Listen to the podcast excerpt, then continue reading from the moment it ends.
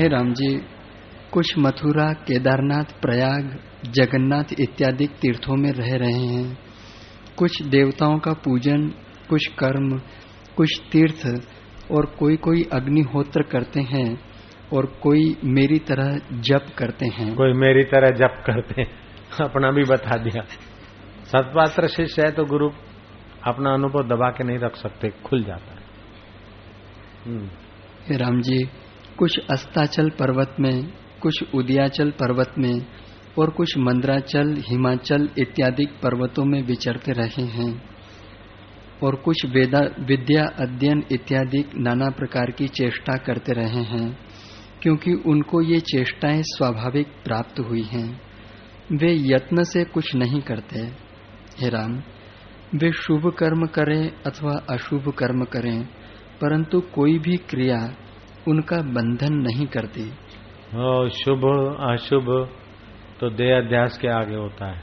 जो देहातीत है, उसके लिए शुभ, अशुभ का कोई बंधन या कोई महत्व नहीं होता। शुभाशुभ परित्याग, स्थिति प्रज्ञस्तोचते शुभ, अशुभ के भाव से तब पार है। वो स्थिति प्रज्ञ इस पर शास्त्र का अनुशासन नहीं होता। अगर अनुशासन है शास्त्र का, धर्म कर्म का तो फिर वो मुक्त कैसे? स्वच्छंद होता परम स्वतंत्र न सिर पर कोई। न वो देव पशु है न ईश पशु है न शास्त्र पशु है। किसी की पास किसी के बंधन में नहीं निर्बंध नारायण। हे राम ऐसा पुरुष ब्रह्मा आदि का भी पूजनीय हो जाता है। सभी उसका मान करते हैं सब उसके दर्शन की इच्छा करते हैं। सब दर्शन की इच्छा करते लाइन लगाते फल फलादि लाते दक्षिणा रखते। दूर से दर्शन में भी पूर्ण तृप्ति नहीं होती तो नज़दीक से दर्शन की भी इच्छा करते। तो आप भी ऐसे बन जाओ ना, अभ्यास करो। श्वास को, मन को देखो और ज्ञानवानों का संग करो तो कर्ता भोक्ता पने का भाव हट जाए। मौजी मौज है, मौजी मौज है। वशिष्ठ बोले, हे राम जी, जैसे माता की पुत्र पर दया और ममता होती है वैसे ही ज्ञानवान सब पर दया करते हैं और निश्चय में उदासीन रहते हैं। वे परम दया की खान होते हैं। जैसे मेघ समुद्र से जल लेकर वर्षा करते हैं, सो उस जल का स्थान समुद्र ही होता है। तैसे ही जितने लोग भी दयालु दिखते हैं, वे ज्ञान के प्रसाद से ही दया करते हैं। दया का स्थान ज्ञानवान ही है। ज्ञानवान सबका हृदय है। जो कुछ प्रवाह पतित कार्य आकर प्राप्त होता है, उसे वह करता है। और जो शरीर को दुख आकर प्राप्त होता है, उसे ऐसे देखता है, जैसे अन्य के शरीर को हो रहा है। अपने में वह सुख, दुख दोनों का अभाव देखता है। हे राम जी, जो कोई उनके निकट आता है, उसको वे विश्राम के लिए स्थान देते हैं और उसकी कामना भी पूर्ण करते हैं। वे यथाशास्त्र चेष्टा करते हैं और हे उपादेय की विधि को भी जानते हैं। जो कुछ उन्हें स्वाभाविक प्राप्त होता है, उसको वे शास्त्र की विधि सहित अंगीकार भी करते हैं और हृदय में गर्व की भावना से रहित हैं। उनमें दान, स्नान आदि शुभ क्रिया स्वाभाविक होती है।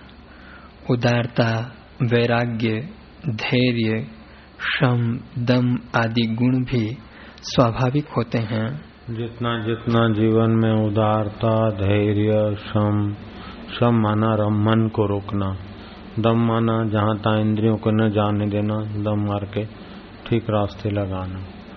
ये जितने जितने गुण दृढ़ता से होंगे, उतना उतना आदमी दुखों के प्रसंग में भी हिलेगा नहीं और सुख में अहंकार नहीं करेगा। वो बाहर से ज्ञानवान के जीवन में भी अनुकूलता, प्रतिकूलता आती है। और व्यवहार में भी वो दुखी सुखी सा दिखता है, लेकिन उसका हृदय दुख सुख से पार रहता है। जैसे रंगमंच पे नट कभी दुख का पाठ अदा करता है, कभी सुखी होकर राजा होने का पाठ अदा करता है, लेकिन भीतर से वो जानता है, मैं कौन हूँ?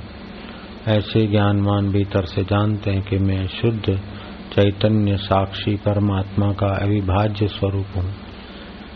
जन्म मृत्यु मेरा धर्म नहीं है, पुण्य पाप कछु कर्म नहीं। मैं अज निर्लेपी रूप कोई कोई जाने रे।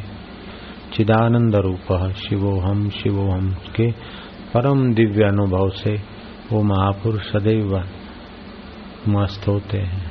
उनके शरीर में कोई बीमारी, व्याधि आती है, तभी भी वो ये नहीं समझते कि हाय रे आए व्याधि आई बीमारी आई जीव लेवा आई अब तो ये हो गया।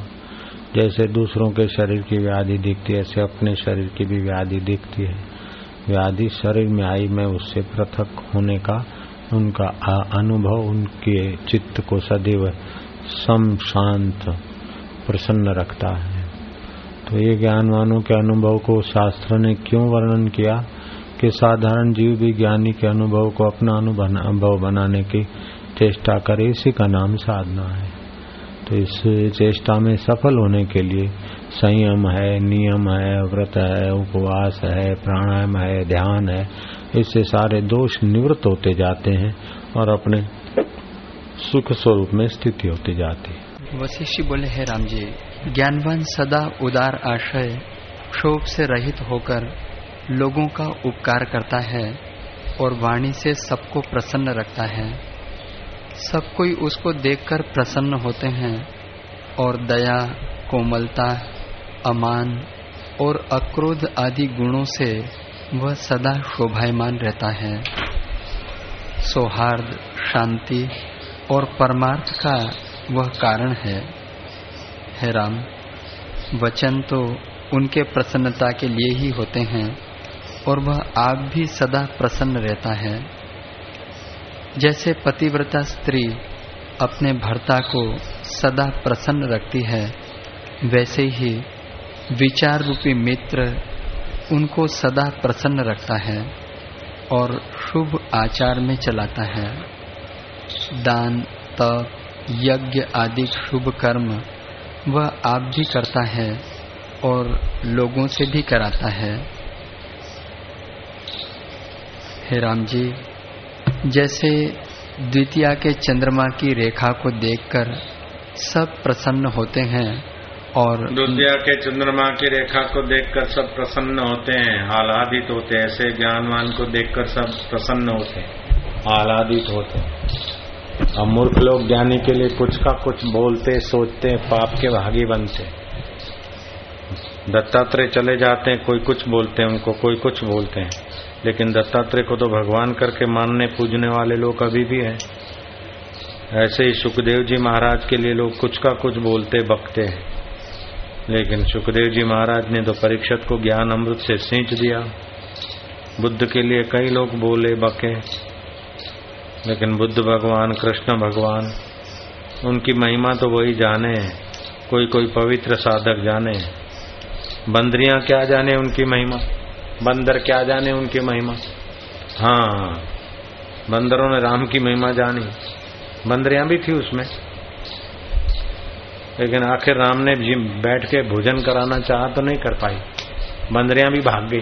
बंदर भी भाग गए। हिकू हिकू करके एक आम लेके। बोलू, छा जानन गुरु जी महिमा। बंदर, बंदरियाँ क्या जाने? बुद्ध को, कबीर को, नानक को। ऐसे जिसका बंदर जैसा चंचल मन है, विकारी मन है, पातकी मन है, वो क्या जाने परमात्मा सुख को? निगुरे का नहीं कोई ठिकाना, चौरासी में आना जाना, जम का बने मेहमान। निगुरा होता ही का अंधा, अंतरात्मा का अंधा होता है। बाहर का ही उसको सच दिखता है, अंतरात्मा की सच्चाई नहीं जानता। निगुरा होता ही का अंधा। खूब करे संसार का धंधा। ग्राहक पटाने में होशार इधर का उधर का करने में होशार अंदर से अंधा। निगुरा होता ही का अंधा, खूब करे संसार का धंधा। यम का बने मेहमान, सुन लो चतुर सुजान। गुरु के ज्ञान को नहीं पचाता है तो अर्ध निगुरा तो ही है। गुरु में श्रद्धा है, लेकिन ज्ञान नहीं पचाता तो अर्ध निगुरा है। और श्रद्धा नहीं है तो पूरा निगुरा है। निगुरा होता ही का अंधा। खूब करे संसार का धंधा। संसारी बातों में खूब रुचि रखेगा निगुरे का मन। और सगुरे का मन तो संसार को स्वप्न। जो बीत गई वो भूतकाल। जो आएगा वर्तमान भविष्य को देखा नहीं, वो तो वर्तमान में आत्मा में मस्त रहता है। राम जी। जैसे सदाशिव महासुंदर गौरी के नृत्य देखने वाले और गौरी संयुक्त है उनको वानरी का नृत्य हर्षदायक नहीं होता। हे राम जी जैसे सदाशिव महासुंदर गौरी के नृत्य देखने वाले और गौरी संयुक्त है उनको वानरी का नृत्य हर्षदायक नहीं होता। तैसे ही ज्ञानवान को जगत पदार्थ हर्षदायक नहीं होते। हे राम जी, जो दुर्बुद्धि जीव होते हैं, वे तुच्छ ब्रह्मांड रूप पृथ्वी पर युद्ध करते हैं, अनेक जीवों का घात करते हैं और ममता में बंधायमान हैं। यह जगत संकल्प मात्र में नष्ट हो जाता है। क्षण में आस्था से यत्न करना बड़ी मूर्ता है। इस प्रकार तुच्छ रूप त्रिलोकी को जानकर आत्मवेत्ता किसी पदार्थ के हर्ष शोक में बंधायमान नहीं होते और ग्रहण और त्याग से रहित हैं। सदाशिव के लोक आदि पाताल पर्यंत जल रस देह राजस सात्विक तामस संयुक्त जगत के पदार्थ ज्ञानवान को प्रसन्न नहीं कर सकते। हाँ। हे राम जी। जैसे सदाशिव महासुंदर गौरी के नृत्य देखने वाले और गौरी संयुक्त है, उनको वानरी का नृत्य हर्षदायक नहीं होता देख लो, सदाशिव गौरी की सेवा से सम्मानित है। अब उनको बांद्रियों का नृत्य से क्या? ये राम जी, जैसे संब सदाशिव पार्वती के नृत्य और सेवा से संतुष्ट हैं तो फिर बंदरियों के नृत्य से पार्वती शिव जी को क्या लेना? उन बंदरियों के नाच गान से भोलानाथ जी को क्या आकर्षण होगा? होगा क्या? बंदरिया नाचने लगे तो शिव जी क्या खुश हो जाएँगे? लेकिन जो शिव, शंभ सदा शिव है, जो पार्वती माता की सेवा से संतुष्ट हो गया, वो बंदरियों की सेवा से क्या होगा शिव जी को? कि माँ पार्वती की सेवा की जिसको परवाह नहीं है, वो बंदरियों की सेवा से क्या संतुष्ट होंगे शिव जी? शिव जी तो अपने आप में संतुष्ट है। बंदरिया, भूतनिया, पृथ्वियाँ अपने संकल्प से भले डुग डुग करे। शिव जी बोले, वाह भाई, वाह। लेकिन शिव जी तो अपने आप में आनंदित होते। हम बंदरिया समझते कि हमारे नाचने से शिव जी आनंद होते। तो मानती रहे। भूतनिया प्रेतनिया डाकिनिया, साकिनिया रहती शिव जी के इर्द गिर्द भी। ऐसा ब्रह्म ज्ञानी के इर्द गिर्द ऐसे ही भूत प्रेत बहुत रहते हैं। शिव जी के यहाँ भी रहती थी, डाकनी, साकनी, भूतनी प्रेतनी और पार्वती जी को देखकर जलती भी थी। एक बार तो पार्वती जी को उठा के ले गई, अपना प्रभाव दिखाने के लिए, योग वशिष्ठ में बात आती। और पार्वती जी का पुलाव बना दिया। एक कटोरा भर के शिव जी के लिए रखा, बाकी का खा गए। शिव जी जब समाधि से उठे और कटोरा रखा, भोग लगाया तो अंतर्यामी शिव जान गए। जरा कोपायमान हुआ तो सब भूतनिया डरने लगी। करके किसी ने पार्वती का नाक निकाला, किसी ने कान निकाला, किसी ने उंगली निकाली अपने अपने योग विद्या से। फिर अंग जोड़कर संजीवनी विद्या से पार्वती का फिर से लगन करा दिया। शिव जी प्रसन्न हुए, बोले अच्छा भूतनिया, तुम जल मरती थी, इसलिए तुमने ऐसा किया, चलो हम माफ़ करते और शिव जी पार्वती की सेवा से आसक्त नहीं होते तो उन बंदरियों में, भूतनियों में, प्रेतियों में आसक्त होंगे। हे राम जी, सुंदर बाला स्त्री उसके चित्त को खींच नहीं सकती। कामदेव के चलाए बाण भी उसके ऊपर टुकड़े टुकड़े हो जाते हैं और राग द्वेष खींच नहीं सकते। उनको देखकर मोहने वाली माया भी भाग जाती है, निकट नहीं आती। जैसे सिंह के निकट मृग नहीं आता, तैसे ही ज्ञानवान के निकट माया नहीं आती। सिंह के आगे मृग क्या आएगा? तो सिंह को देख के पूछ दबाएगा। ऐसे ही आत्मज्ञान के आगे माया क्या आएगी? आसक्ति क्या टिकेगी? आसक्ति तो अज्ञानी जीव के दिल में टिकेगी, ज्ञानी के शेर हृदय में आसक्ति कहाँ रहेगी? ज्ञानी किसी का दास कोई बनेगा? ज्ञानी तो शाहों का शाह है, स्वामियों का स्वामी है। हे राम जी, ऐसा सुख स्वर्ग में भी प्राप्त नहीं होता और न सुंदर स्त्रियों के स्पर्श से होता है, जैसा सुख निर्वासनिक ज्ञानवान को प्राप्त होता है, ऐसा सुख तो स्वर्ग में नहीं। ऐसा सुख तो किसी व्यंजन भोग पदार्थ में नहीं है। जैसा सुख ज्ञानवान के निर्वासनिक स्वभाव में, अंतरात्मा में रहता है। ज्ञानवान अपने आप, अपने सुख में आप सुखी है। और दूसरे संकल्प करके उनके चरणों में आते सुख पाने को। जिसका जैसा संकल्प, जैसा भाव, उतना ही उस महापुरुष से जैसे सरोवर में जिसका जैसा घड़ा, जैसा बर्तन, वैसा पानी ले ले। सरोवर को क्या है? ऐसे ज्ञानी तो आत्म सरोवर है।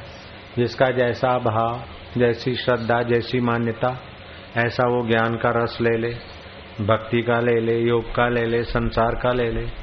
उसकी अपनी श्रद्धा, भक्ति और समझ पर है। ज्ञानी तो लहराता हुआ, दरिया है। अब कोई दरिया से फ़ायदा ले अथवा कोई दरिया में डूब मरे, मगर खा जाए उसको। ऐसे ही कोई ज्ञानवान का ज्ञान का फ़ायदा ले, कोई उसमें दोष दर्शन करके तप मरे, उसकी मर्ज़ी। सुखदेव जी का फ़ायदा लिया, परीक्षत ने, पार हो गया। और कोई हुरियो हुरियो करके मस्करी करते थे, नरक में गए। ज्ञानी की निंदा करने से जो बढ़िया पाप लगता है, ऐसा तो नरक की अग्नि भी नहीं जलाती। ज्ञानी में दोष दर्शन करने से हृदय में जो तपन होती है, ऐसी तपन तो नरक की अग्नि भी नहीं तपाती। और ज्ञानी के देवी कार्य में भागीदार होकर उनके हाँ में हाँ करके उनके बताए हुए अनुसार आत्म सुख पाते हैं, ऐसा सुख स्वर्ग में भी नहीं जितना ज्ञानी की कृपा से अंतरात्मा में सुख मिलता है। भविष्य में स्वर्ग को जिनको जाना है जाने दो हमें तो ज्ञानी के वर्तमान स्वर्गीय आनंद में भागीदार होना चाहिए शिव जी आसक्त नहीं हुए तो बंदरियां शिव जी की सेवा करके शिव जी को आसक्त कर देंगी पार्वती माँ थी आसक्त थया नहीं तो આ ભૂતણીઓ પ્રેતીઓ ડાકીની સાકીની થી ભોળાનાથ આકર્ષિત થશે हे राम जी जो पुरुष निर्वासनिक हुआ है वह जगत को देखकर हंसता है। है, जो निर्वासनिक नारायण में, आत्मज्ञान में है, वो जगत को देखकर हंसता है। क्या ये पाऊँ तो सुखी हो जाऊँ, ये खाऊं तो सुखी हो जाऊँ, ऐसा करो तो सुखी हो जाऊँ। सुख सब चाहते, लेकिन जख मारते उल्टे उल्टे सुख के साधन जुदे जुदे मानते। सच्चे सुख को जानते नहीं और पीड़ा सह रहे ज्ञानी सच्चे सुख को जानकर आनंदित रहता है, मौज में रहता है। गुरु कृपा को पचाले में ज्ञानी बहादुर है। निगुरे लोग ऐसे ही भटकते हैं। राम जी जैसे केसरी सिंह पिंजड़े को तोड़कर निकल जाता है। अच्छा केसरी सिंह पिंजड़े को तोड़ के निकल जाता है। ऐसे पुरुषार्थी मोह माया के झंझट बंझट से कल्पनाओं से बाहर हो जाता है। छोटे छोटे तो बेचारे फंस मरते जैसे पतंगिए दिए में जाकर झोंके देते अपने को। ऐसे ही जो अल्प बुद्धि के होते हैं इधर उधर की बातों में जाके जल मरते अरे उसमें ब्रह्म देख, अपने आत्मा में ब्रह्म देख। किसी का नाक देखा, किसी का मुँह देखा, किसी का तोबड़ा देखा। उसके अंदर गहरे में परमात्मा को देख के अपने आत्मा में घुस। अपने आत्मा में तो जाने की अक्कल नहीं है। और दूसरे की बात मानना नहीं। हे राम जी, ये संसारी मूड जीव संसार समुद्र में सर्प की नाई बहे जाते हैं। है, संसारी मूड जीव संसार की बातों में सर्प की नाई बहे जा रहे जैसे पानी में सांप बहा जाता है ऐसे संसारी मूड इसमें उसमें इसमें बहे जाते पता ही नहीं चलता कि कितना पाप कर रहे हैं कितना अपना विनाश कर रहे हैं अपनी तबाही कर रहे हैं। ऐसे तो शिव जी के यहाँ भी भूतड़े भूतड़े भूतड़िया रहती है डाकिनी साकिनी इससे क्या हुआ? उनकी क्या वैल्यू है? जो शिव जी के ज्ञान को पचाए, वही तो शिव तत्व को पाएगा। ऐसे तो भगवान नारायण के पास भी जय विजय रहते थे। ऐसे वैसे रहते थे तो तीन जन्म तक दैत्य बने। संतों को पहचाना नहीं, सनकादि ऋषियों को जाना नहीं और इधर का उधर हो गया उनसे। तो सनकादि ऋषियों का श्राप लगा तो वही जय विजय, हिरणाक्ष और हिरणाकश्यपु बना। वही जय विजय, रावण और कुंभकर्ण बना। और बाद में वही शिशुपाल और दंत वक्र बने और कृष्ण ने उनको ठिकाने लगाया भगवान के द्वारपाल तक पहुंच गए फिर भी भगवान के धाम में रहने को मिल गया भगवान के द्वारपाल हो गए लेकिन अपनी बुरी आदत नहीं छोड़ी तो तबाही हो गई तो हनुमान जी जमाड़े थे पत्राड़े तो फिर कैरी लेन ना आठो अन पत्राड़ू माथे મૂકીને દોડ્યો હા વાંદરા વાંદરીઓ શું જાણે રામની કૃપાને हे राम जी जैसे सेवार को मच्छी ही भोजन करते हैं, राजहंस नहीं करते, तैसे ही ज्ञानवान संसार के विषयों की इच्छा नहीं करते। हाँ सेवा लील का भोजन मच्छी ही करते, हंस नहीं करते। ऐसे विषय वास्तव में संसारी लोग ही फंसते, ज्ञानवान नहीं फंसते। ज्ञानवान तो अपने आत्म सुख में मस्त होते हैं तो सुख के दाता होते हैं। सुख देने वाले होते हैं, सुख के दाता। हे राम जी उनका चित्त सब ओर से पूर्ण हो जाता है और वह सबको पवित्र करने वाले होते हैं। उनका चित्त सब ओर से पूर्ण होता है सबको पवित्र करने वाले होते हैं वो ज्ञानी महापुरुष। हम्म। काम रूपी चक्र से मुक्त होकर जन्मों के बंधन काट डालता है। राग द्वेष आदि द्वंद्व और सर्व भयों से मुक्त हो जाता है। राग से, द्वेष से, द्वंद्व से, भयों से मुक्त आत्मा जीतात्मा। जब तुम उसमें स्थित होकर देखोगे, तब अहम या इच्छा फूरने में भी ब्रह्म सत्ता ही भाषित होगी। हे राम, यह संबित सदा प्रकाश रूप चित्त के क्षोभ से रहित और द्वैत रूप विकार से रहित शुद्ध है। जितने प्रकाश हैं, उनके विरोधी भी है। जैसे दीपक का विरोधी पवन है, जो उसका निर्माण करता है। सूर्य का विरोधी केतु है, जो उसे घेर लेता है। महाप्रलय में सब प्रकाश तम रूप हो जाते हैं, पर आत्म प्रकाश नित्य सिद्ध है। वह तम को भी प्रकाशित करता है और सदा ज्ञान रूप एक रस है। उसको त्याग कर तुम और किसी की ओर न लगना। हे राम जी, इससे स्थिर होकर देखो कि यह आत्मा सर्वदा जागती ज्योति है। उसको त्याग कर और किसी के लिए यत्न करना व्यर्थ है अंतकरण का शीतल होना बड़े तपों का અનંત ફલ હે અંતરાત્મામાં શાંતિ પામવી હૈયાનું શીતળ થવું ઘણા જ તપનું ફળ છે તપસ્ુ સર્વેશુ એકાગ્રતા પરમ તપા અને એ એક પરમેશ્વર વાસુદેવામાંથી જાય બેડો પાર થઈ જાય જગતનું બધું જ્ઞાન બધી સત્તા બધા પદ બધી પ્રતિષ્ઠાઓ તરાજવાના એક પલ્લળમાં મૂકો અને પરમાત્મા અનુભવની એક એક ઝલક બીજા પલળમાં મૂકો परमात्मा अनुभूति भारे उतरसे दुनिया के बड़े बड़े उद्योगों की अपेक्षा दो घड़ी परमात्मा में शांत होना बड़ा हितकारी है।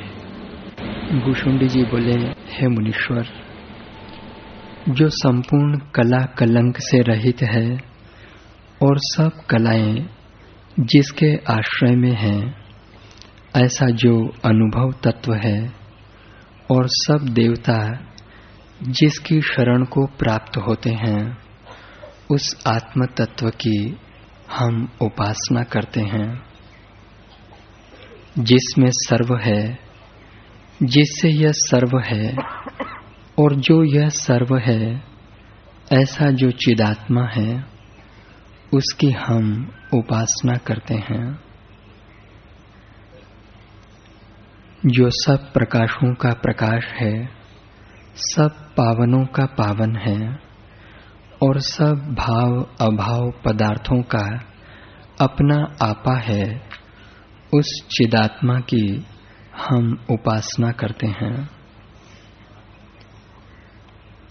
भूषुंडी जी बोले, हे मुनीश्वर, इस प्रकार मैंने प्राण समाधि प्राप्त की है और क्रम से मैं आत्म पद को पहुँचा हूँ। इसी निर्मल दृष्टि का आश्रय लेकर स्थित हुआ हूँ और एक पल भी इससे चलायमान नहीं होता। सुमेरु पर्वत की भांति स्थित हूँ और चलता हुआ भी स्थिर हूँ। जागृत में सुषुप्ति स्वप्न में बहुत ऊँची बात वशिष्ठ महाराज और काकभूषण जी की हो रही। काकभूषण कोई साधारण वायसराज नहीं। गरुड़ को मोह हो गया था कि अगर मैं नहीं होता तो राम जी को नागपाश से कौन छुड़ाता? तो राम जी को देखने पर भी गरुड़ को मोह हो गया। सानिध्य होता है तो कभी कभार श्रद्धा विपरीत दिशा में चल जाती तो अश्रद्धा हो जाती। गरुड़ जी भगवान में अश्रद्धा कर रहा है। अश्रद्धा होते ही शांति भंग हो गई। अशांत हो गया। अशांत से कुता सुखम? अशांत को सुख का अशांति मिटाने के लिए कई उपाय किए, भटका गरुड़। आखिर भगवान शिव जी के पास गया। शिव जी ने कहा, तुझे अशांति किस कारण से हुई? ये सच्ची बात बता दी। बोले, महाराज, वैसे तो भगवान नारायण का ही रूप थे, विष्णु विष्णु का अवतार राम जी थे। रावण के युद्ध में, वो प्रभु को नागपाश में बाँध दिया था मेघनाथ। तो दौड़ता दौड़ता नारद जी मेरे पास आए तो प्रभु जी नागपाश में बंधे हैं, गरुड़ तुम जाओ। तो मेरे जाते ही नाग तो कुछ स्वा हो गए, बाकी का नागों को मैंने नाश्ता कर दिया। प्रभु बंधन से छूट गए। तो मुझे लगा कि ये भगवान कैसे कि जिनको मेरे, मैंने बंधन से छुड़ाया। जो मैं नहीं होता तो उनको बंधन से कौन छुड़ाता? अब जो मेरे बिना खुद ही बंधन से नहीं छूट सकते, वो लोगों के बंधन कैसे दूर करते होंगे? मेरे को इस प्रकार अपने इष्ट देव में, अपने परमेश्वर देव में अश्रद्धा हो गई। तब से मेरी मति मारी गई। अब खोया खोया भटकता हूँ। मुझे शांति नहीं शिव जी ने देखा कि राम जी के प्रति अश्रद्धा हुई, ऐसे को मैं उपदेश दूँ। यह तो नहीं जचता है। अभी इसका अहंकार और टूटे। शिव जी ने कहा, देखो, तुम ऐसा करो, वायस राज, कागभूषण के पास जाओ। अब कहा तो पक्षियों का राजा गरुड़, और कहा पक्षियों में नीच वायस कौआ समझो प्राइम मिनिस्टर या राष्ट्रपति को किसी चपरासी के चरणों में मत्था टेकने को कहो और उनसे ज्ञान लेने को कहो तो इससे बड़ी गाली अथवा बड़ा अपमान उस पद का क्या हो सकता है? लेकिन क्या करें? शिव जी कह रहे हैं, और शांति चाहिए। काकभूषण के पास गरुड़ जी गए। खग की भाषा खग ही जाने, पक्षी की बात पक्षी ही जाने, ऐसे करके रामायण में वर्णन आता है। भेज दिया शिव जी ने काकभूषण के पास। काकभूषण बड़े ज्ञान निधि थे। उन्होंने कहा, गरुड़ को तो उपदेश देकर शांति दी, लेकिन वशिष्ठ महाराज उनसे मिलने गए कि वायसराज तुम्हारी स्वर्ग में बड़ी भारी महिमा है। सब चिरंजीवियों में तुम श्रेष्ठ कैसे साबित हो रहे लोमस आदि और दूसरे कई चिरंजीवी देव ऋषि, राज ऋषि, ब्रह्म ऋषि है। लेकिन तुम्हारा चिरंजीवीपना सर्वोपरि है। तो ऐसा आपने कैसे पद पाया? तो बोले, हमने शैन्य शैन्य प्राण कला को जीता। प्राण और अपान को सम किया और सुषुप्त कुंडलनी शक्ति जागृत हुई और सभी केंद्रों का रूपांतर करते हुए, प्राण सूक्ष्मतम में स्थित हुए।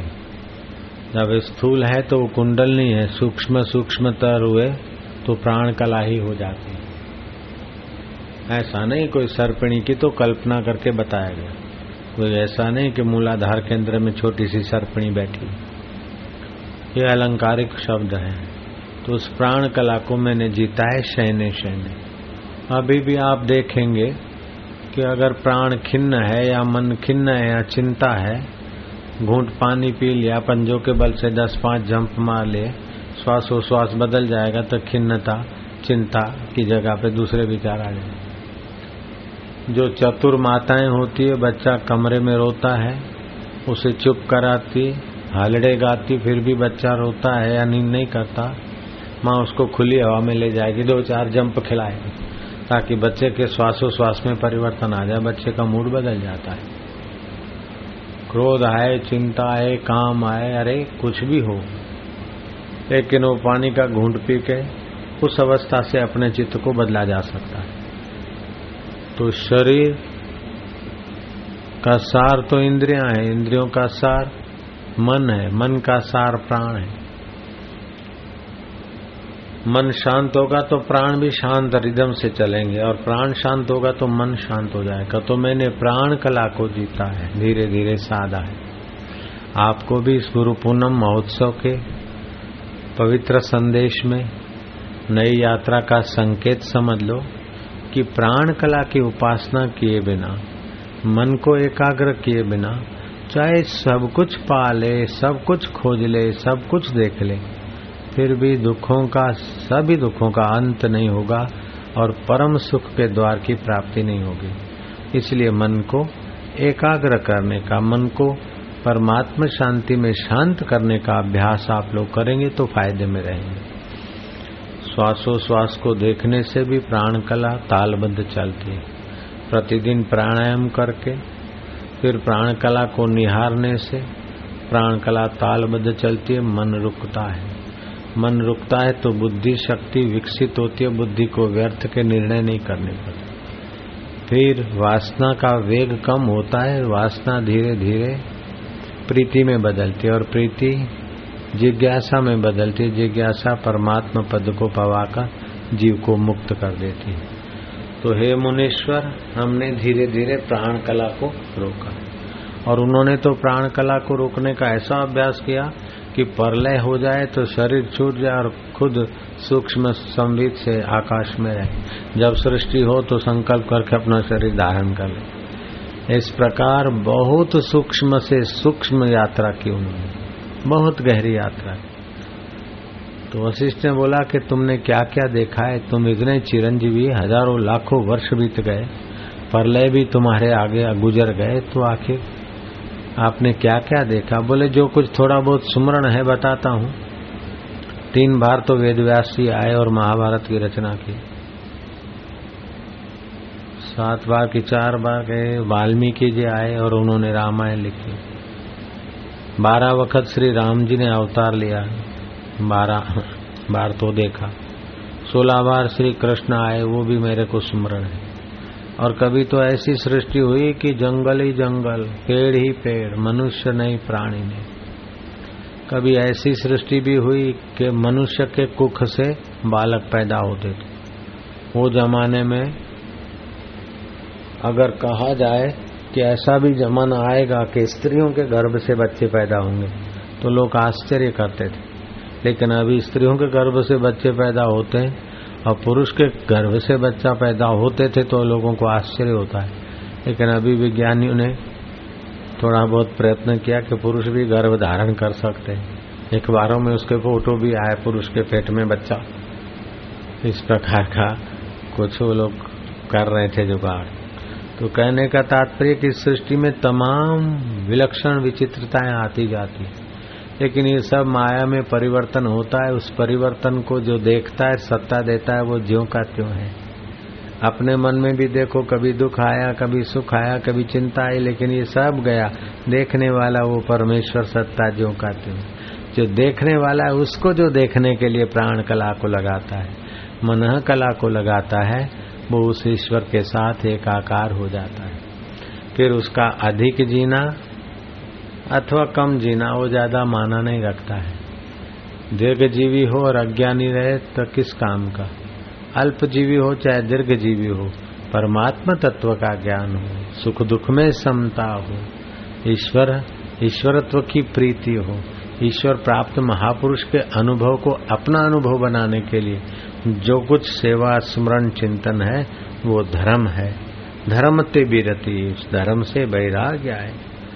योग ते ज्ञान। धर्म से वृत्ति होगी तो संसार का आकर्षण घटेगा, फिर योग करेगा। योग करेगा तो प्राण कला जीतेगा, ध्यान करेगा, धारणा करेगा, समाधि करेगा। ढेर बुद्धि इतनी बढ़िया हो जाएगी तो बस थोड़े से उपदेश से काम बन जाएगा। नहीं तो बार बार उपदेश सुने और आदत डाल डाले है। चलते, फिरते, खाते, पीते, अपने को शरीर से, मन से, दुखों से, सुखों से पृथक मानकर। जो लग जाता है उसकी आदत बन जाती है परमेश्वर स्वभाव की।